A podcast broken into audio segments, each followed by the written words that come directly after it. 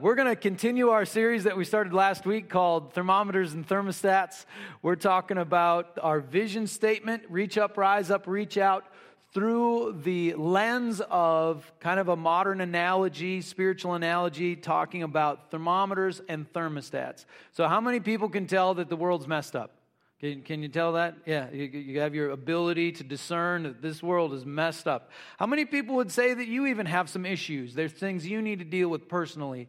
There's uh, family issues, work issues. You know, your, your school has problems. There's, there's lots of things messed up in this world. We can see that.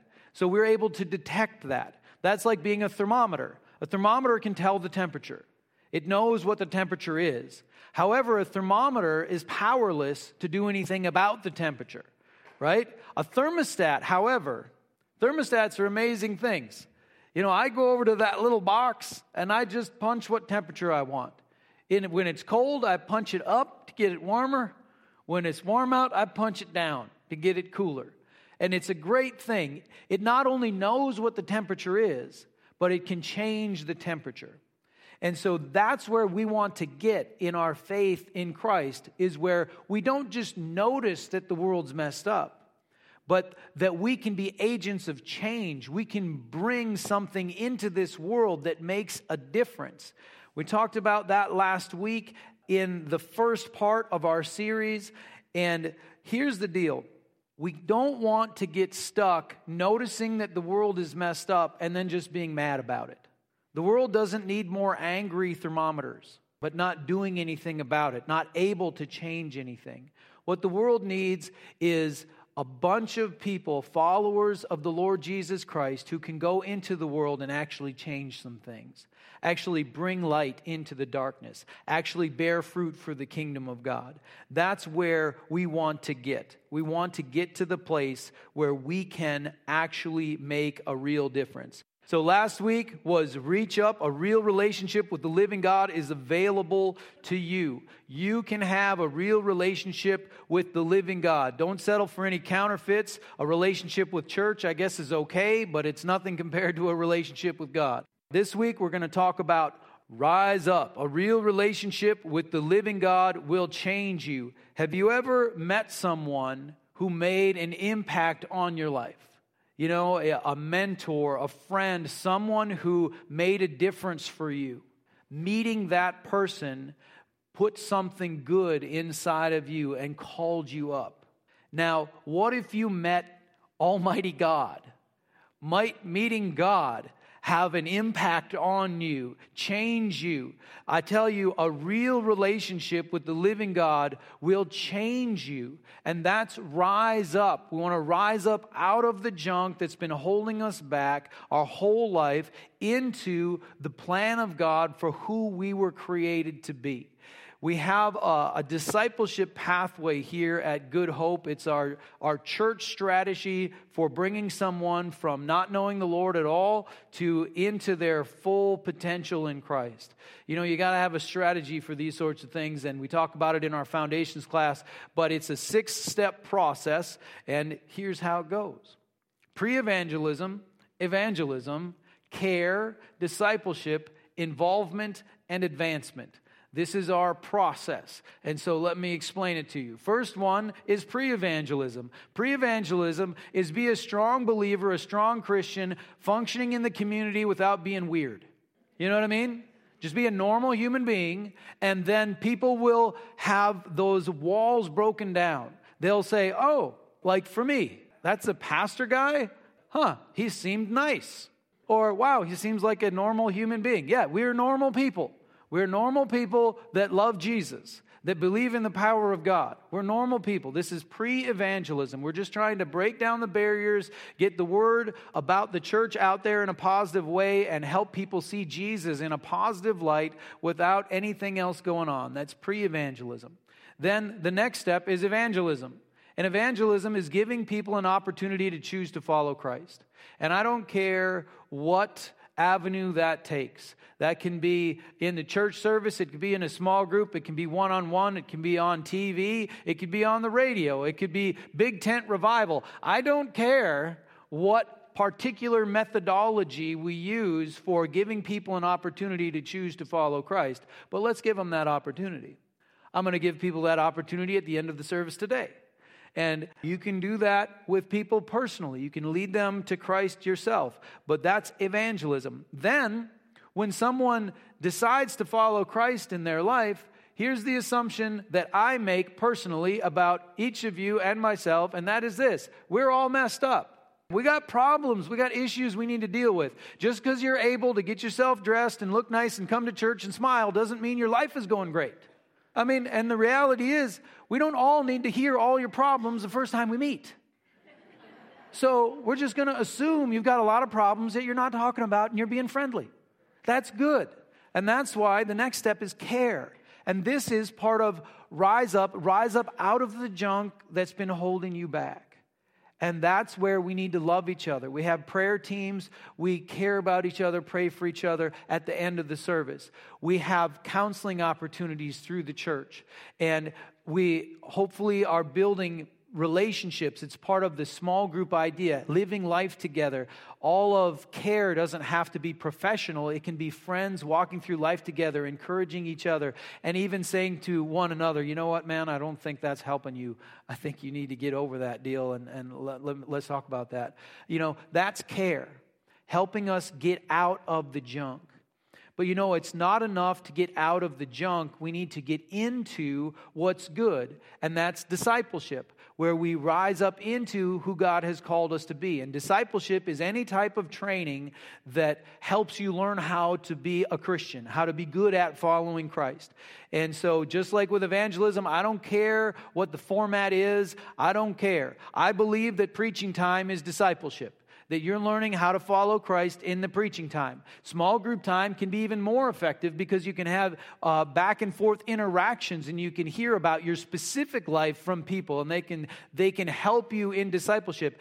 Bible reading is discipleship. You can just go straight to the scriptures and find out how to follow Christ by yourself with your daily devotional time and reading the scriptures. That's discipleship. It doesn't matter the format, it's any type of training to help you learn to follow Christ more effectively. That's discipleship. Then we have involvement. Involvement is very simple. It means that you start serving in a ministry of the church. You get involved. And we always start people in the entry level. So, like, we've had people that have been worship leaders for years at other places, and, and now they're here, and then now they're playing in the background.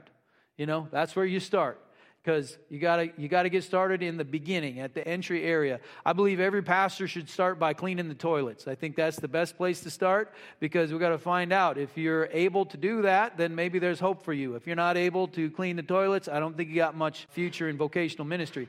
But you got to start at the entry level, and then there's advancement. Learn and grow and be promoted. We can do that through our MinSom classes. We can take people all the way into vocational ministry from finding the Lord in the first place to getting set free to learning how to follow Christ, getting involved, and then going all the way into vocational ministry. All of our paid staff members have been raised up from the inside at Good Hope Church. Now, I'm not opposed to hiring from the outside. Maybe someday that'll happen. That'd be great. I've tried to do that, been unsuccessful, but but uh, but we've raised people up on the inside, and that's the the process. That's our discipleship process pre evangelism, evangelism, care, discipleship, involvement, and advancement. And that's how we bring people to that place. So this week we're talking about the third and the fourth one care and discipleship. That's the rise up part, out of the junk that's been holding you back into who God has truly called you to be. So we want to rise up out of destructive life patterns into spiritually and emotionally healthy lifestyles. We want to rise up out of believing lies about ourselves and other people into understanding and believing the truth. We want to rise up out of inner turmoil, inner bitterness, inner unforgiveness into a place of peace that passes all understanding. We want to rise up out of a selfish and self centered life into living a life of eternal purpose. This is what we're called to do. So, Basically, if we look at Galatians chapter 5, we want to rise up out of a big list of things that's talked about there into another big list of things. Let's go to Galatians chapter 5, starting in verse 19, and let's look at the things we want to rise up out of and the things we want to rise up into. Galatians chapter 5, starting in verse 19. The acts of the sinful nature are obvious sexual immorality, impurity and debauchery, idolatry and witchcraft, hatred, discord, jealousy, fits of rage, selfish ambition, dissensions and factions. Does a person described by this, does this sound like a happy person? This is a mess, right? This is a mess. Envy, drunkenness, orgies, and the like. I warn you, as I did before, that those who live like this will not inherit the kingdom of God. But the fruit of the Spirit is love, joy, peace, patience, kindness, goodness, faithfulness, gentleness, and self control. Against such things, there is no law. So, what would it be like if your heart condition, if you woke up in the morning and what you had on the inside of you, to the core of your being, you were full of love and joy and peace, patience, kindness, goodness, faithfulness, gentleness, and self control. What would it be like to wake up being you if that's what you were full of on the inside? Oh man, what would it be like to know you, to be related to you, to work with you, to be a classmate of yours if that's what you had on the inside? Oh man, you're going to make a difference, right? Your light is going to shine in this world if that's what you got on the inside. So, this is very important stuff. Now, it's wonderful to know we should do something. But how do we do it? Have you ever just been full of anxiety and you were like, Lord, I, I, cast my cares upon you and give me the peace that passes all understanding. And then, and then 15 seconds later, you're still full of anxiety. You're like, well, I need to be a person of the cross, someone that offers forgiveness, you know, and, and so, uh, Lord, I forgive this person who did this terrible thing. And then 15 seconds later, you just, you, you find your hands like just involuntarily wanting to choke them, you know, and, and you're like, oh, I, I guess I'm not there yet. How do I actually get there? You know, because just wanting to be somewhere doesn't mean that we're there. So, how do we get there? Well, this again is the rise up part. And everyone wants to change the world for the better, but you've got to change yourself first. This is the hard work of following Christ. Is looking at ourselves, looking in the mirror, dealing with me.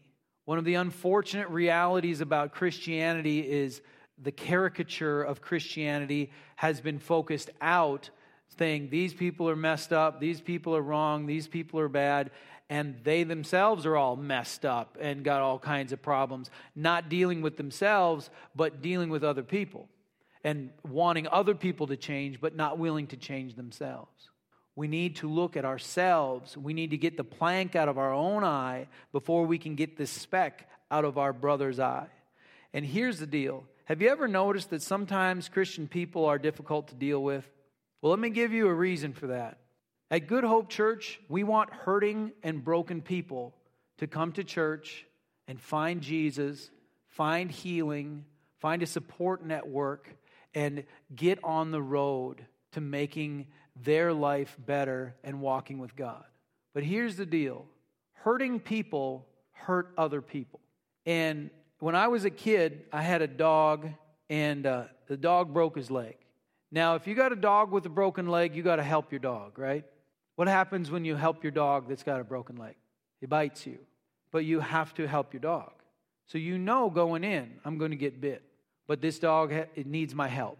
So you decide I'm going to turn the other cheek I'm going to absorb some abuse for the benefit of my dog that needs help. And it's the same way with us. We will invite every broken, hurting, messed up person to church, and they're not going to be instantaneously perfect by just showing up at the door because hurting people hurt people. We need to have enough patience, enough love to be able to absorb some of that so that they can get to the place where, where they know they're loved, they know they're accepted, they know that they're able to learn and grow. Hurt people hurt people, but healed people heal people. If you've been through the same thing that they're going through and God has brought you through it, you can share how God brought you through. If you've been through it, you can speak into the life of someone who's going through something in a way that someone who hasn't been through it just simply can't. If you've been through the loss of a loved one, if you've been through addiction, if you've been through uh, broken relationships, if you've been through those things and God has brought you through, there are many people going through those same things right now who are in despair and who are in fear and they don't know what to do, and you can speak into their lives. You can make a difference because healed people heal people. So, our vision statement has an order it's reach up, rise up, reach out. Reach up is first, starts with our connection with God. Then rise up. Now let's get better at this. Let's get good at following Christ. Then we'll be able to make a real difference. We'll be able to have a significant impact. But the rise up part is the hard work of following Jesus. It's the hard work, and many people just don't do it. Now, let me just read a short quotation from page 178 of Alton Garrison's A Spirit Empowered Church. It says this Statistics show that adults tend to stop growing spiritually in the fifth to seventh year of their Christian experience. Their fifth to seventh year. That means if you grew up in church, you're done growing spiritually by the age of 25. Doesn't that explain something? Does that not make some sense?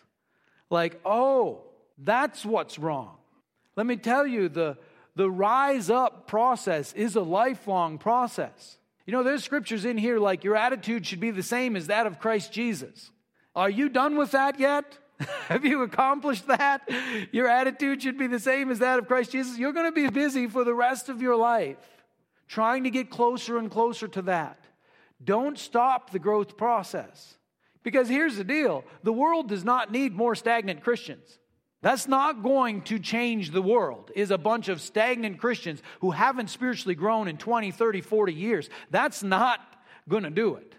We must continue on the growth process. I don't care if you're 90 years old, let's be growing in the Lord because that's where the work gets done. But it's hard because it's a heart issue.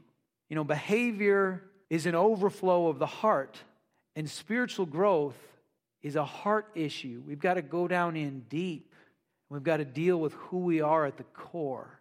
And that is a difficult place to go. But that's what we're called to do. I want to look at a negative example from the book of James, chapter 1, of the dynamic of how this works. And then we're going to turn it into a positive thing. So let's go to James chapter 1, starting in verse 13, we'll see this dynamic in a negative sense, and then we'll see what happens when we put it into the positive sense. James 1 13. When tempted, no one should say, God is tempting me, for God cannot be tempted by evil, nor does he tempt anyone. Does God tempt you? No, he will test you. And those can seem very similar. But there's a significant difference between temptation and testing. When God tests you, He's testing you to see if you are able to advance to the next level in walking with Him. It's a test, and if you pass the test, He will promote you. A temptation is designed to pull you down, to get you to, to be hurt and damaged, to ruin your testimony, to pull you away from God. The temptation is there to hurt you. So God does not tempt you, but God will test you. They can feel similar, but if you pass the test, you will be advanced to the next place in your faith. So God does not tempt anyone. Verse 14, but each one is tempted when by his own evil desire he is dragged away and enticed. So it starts with an internal thing, our own evil desire. Now, I looked up the word evil in the Greek, and the word evil basically means worthless. And through extension, it can mean malicious and these other things. But it really means worthless, pointless, meaningless. It's just not of any good. It's evil. By our own evil desire, we're dragged away and enticed. Then, after desire has conceived, it gives birth to sin. Sin is the wrong behavior. It started in the heart, now it's being put forth in action it gives birth to sin. And sin, when it is full grown, gives birth to death. So I looked up the word sin in the Greek, and it literally means to miss the mark. It means to, to not hit the target. And One of the things that I think has happened with some of the words in the Bible is they've been augmented over time. You know, like the word saint. When you read in the Bible, you talk, it's talking about the saints. You know what the saints are? It's just believers, it's just Christians, it's, it's us. But over the centuries, it's come to mean something like past human, like, you know, like a saint, like, oh, you know, like there should be the, the, the little beam of light and the sound, something that's beyond what normal human beings can do. But saint just means a, a follower of Christ, it's a normal believer. And sin, I think sometimes we've gotten to the point where we think it's such a deep evil that a, not a real person can do that, you know, uh, like, ah, just this darkness. But it just means to miss the mark. It means, you know, to fail, to not hit the target. And so we have this worthless desire that causes us to live in ways that miss the mark. But then there's a result from that. And the result here says is death. I looked up the word death, and it just means death. when we follow desires in our heart that are worthless, that aren't aligned with God, they may not be malicious. You know what I mean? They might not be like dark, deep, malicious, evil, but just worthless. Then we go down the road of missing the mark, and the result is destruction. The result is death. The result is pain and hurt and damage. I want to read quickly from James chapter 2 to kind of push this point in a little bit about how we've overstated some of these things. James 2, starting in verse 8, says this If you really keep the royal law found in Scripture, love your neighbor as yourself, you are doing right. But if you show favoritism, you sin and are convicted by the law as lawbreakers. So, favoritism is a sin that brings conviction by the law. You're a lawbreaker if you show favoritism. You think the next Marvel movie is going to have a villain whose primary thing that he does, his bad thing, is show favoritism. This doesn't feel like a deep evil, right? But this is the context of the next verse, verse 10. For whoever keeps the whole law and yet stumbles at just one point is guilty of breaking all of it. This is talking about favoritism. Why? Well, because favoritism wrecks the plan of God. If someone comes into church and God's doing something in their heart, but they can't get into the in crowd. Well, it ruins the plan of God for their life. Like, that's pretty bad. So, favoritism, even though it isn't a deep, malicious evil, has the same impact by pushing someone out from the beautiful thing God had for them. So we need to be careful to realize that you can do things that are bad, that have a terrible consequence, even though it doesn't feel malicious and evil and dark. So, how do we turn this the right way? How do we change this progression from, you know, your own evil desires and then sin, which is the behavior, and thinking can be a behavior, just in case somebody got confused there for a second. Thinking on something is also a behavior. It flashing through your mind is the temptation, but when you choose to think about it, that is a behavior. All right. So you got the, the evil desire, which gives birth to sin, the bad life pattern, and then that creates a terrible result. How do we turn that to the positive way? Well, if instead of an evil desire, we have a godly desire, we get a God thing on the inside, then will have a godly life pattern that will just naturally flow. You know, like if you get to the place where you love people, it's going to just start to spill out. And then when that spills out, it's going to be something good. It's going to result in life. You're going to speak kindness over people. You're going to speak encouragement over people. It's going to be something that has a positive, good result. So, godly desires create healthy life patterns, and then you get a good result. And that good result is fruit for the kingdom of God. It's bringing light into the darkness, it's making a real difference in this world. So, Let's take the positive side again out of Galatians 6, 7 through 10. Galatians 6, starting verse 7. Do not be deceived. God cannot be mocked. A man reaps what he sows. Is this good news or bad news? exactly. It depends on how you've been living your life. It depends on if you've been putting godly desires into your heart, cultivating that, and then having that spill out and the consequences come. God cannot be mocked. A man reaps what he sows. If you've been living your life for Christ and it seems like everything is going bad right now, well, guess what? God cannot be mocked. You're not going to be put to shame because God has your back. He's on your side. He's going to help you. God cannot be mocked. But at the same time, if you've been pretending, you're not fooling the Lord. So that's where it goes. Verse 8 The one who sins to please his sinful nature, from that nature will reap destruction. The one who sows to please the Spirit, from the Spirit will reap eternal life. Let us not become weary in doing good, for at the proper time we will reap a harvest if we do not give up. Therefore, as we have opportunity, let us do good to all people, especially to those who belong to the family of believers. So, we get the good godly desire in our heart. Then we live that out. It spills out into our daily life, and that brings the good result. Here's what I want you to get from today be growing in your walk with God. Wherever you are, doesn't matter how far along you are, be growing. This is day one. You have no idea what's going on. Be growing. You know, take today's step today. You've been walking with the Lord for 50 years. Take today's step today. Keep growing. Keep learning. Keep aligning your heart closer with God. Keep learning how to uh, live out the ways of God a little better day by day. It boils down to a heart issue. Rise up is a heart issue. Can I look at my heart, realize there's things wrong with it, and deal with it? It starts by inviting Jesus into your heart. 1 Peter 3:15 says this, "But in your hearts set apart Christ as Lord. Set apart Christ as Lord in your heart. So you in your heart let Christ be Lord. Invite Christ into your heart as Lord." Now, this is written to believers because the next sentence always be prepared to give an answer to everyone who asks you to give the reason for the hope that you have, but do this with gentleness and respect. Clearly, talking about believers. So, believers need to invite Jesus into their heart as Lord.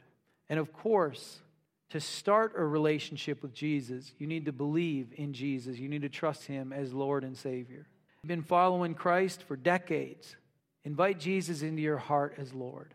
Put him in the inside, and then he'll do some work in there. But let's bow our heads. Let's pray together. Heavenly Father, we thank you for your goodness. We thank you, Lord, that you see so much more potential in each one of us than we see in ourselves. Lord, let us not become weary in doing good, even in doing good for growing our own heart. So, Lord, we open ourselves to you. We open our hearts to you. And we say, Lord, Jesus Christ, you are Lord in my heart. You are my King. Come into my heart. Let the dark things be lit. Let the things that need to be washed away be washed away. And let good things come in. Lord, you are so good. We know, Lord, that we're called for a purpose. You put us here for a reason. We're here to bring goodness to bring light, to bring peace, to bring love, to bring joy to this world, to bring the knowledge of your gospel, redemption, and everlasting life. And our ability to do that is based on our ability to grow because we know we're not there yet. So, Lord, help us to grow. Help us to learn.